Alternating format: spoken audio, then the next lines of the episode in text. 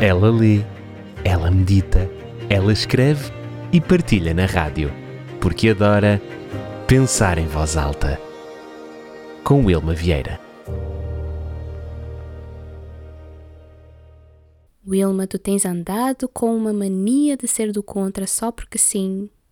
Não sei explicar, mas tens sabido bem encontrar contra-argumentos para pensamentos sobre os quais nunca tinha parado para refletir antes. De vez em quando me vêm à mente frases ou ditados, provérbios que eu ouvi a minha vida inteira e tento questionar: será que realmente é verdade isso? Ou será que eu tinha entendido na altura o que é que significava tal frase? Por exemplo, eu sempre ouvi dizer que empatia significa colocar-se no lugar do outro ou calçar os sapatos do outro. Algo do gênero. Mas eu penso que essa definição nem sempre bate certo com a realidade. Na minha visão, existem circunstâncias nas quais essa definição não se adequa. Nem sempre eu vou conseguir entender o que o outro sente ou posicionar-me no lugar do outro ou conseguir fazer com que caiba no meu pé os sapatos que pertencem ao outro. Mas esses meus pensamentos não vieram assim do nada, não é? Tem dois grandes acontecimentos na minha vida que me fizeram concluir isso. Por exemplo, eu tenho uma amiga que eu a considero uma das pessoas mais empáticas que eu já conheci. Ela é portuguesa e, mesmo sendo o assunto, o tema de que nós estejamos a tratar, o racismo, eu sinto que ela é empática na mesma.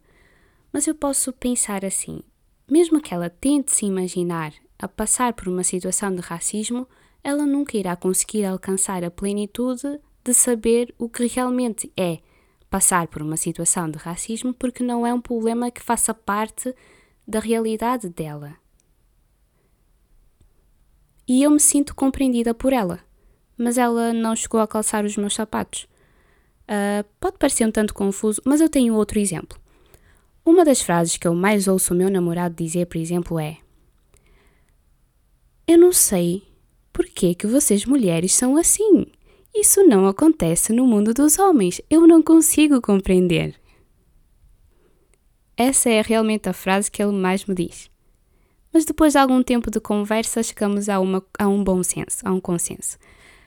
Então eu diria que empatia é entender que o outro é o outro. Reconhecê-lo como uma pessoa própria, com sua própria individualidade, singularidade e versão da realidade porque existem coisas que fazem parte da minha realidade que eu consigo compreender, eu tenho a minha forma de ver, mas que outros não se enquadram na mesma visão que eu. Porque cada um tem a sua forma de enxergar as coisas e sentir.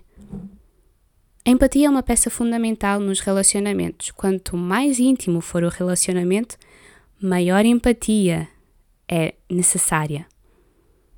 Eu preciso escutar também mas escutar de forma intencional, sem ficar numa competição para ver quando chegará a minha hora de falar. Eu vejo a empatia dessa forma, como algo indispensável na vida, mas que passa por compreender que existem realidades que pertencem ao outro.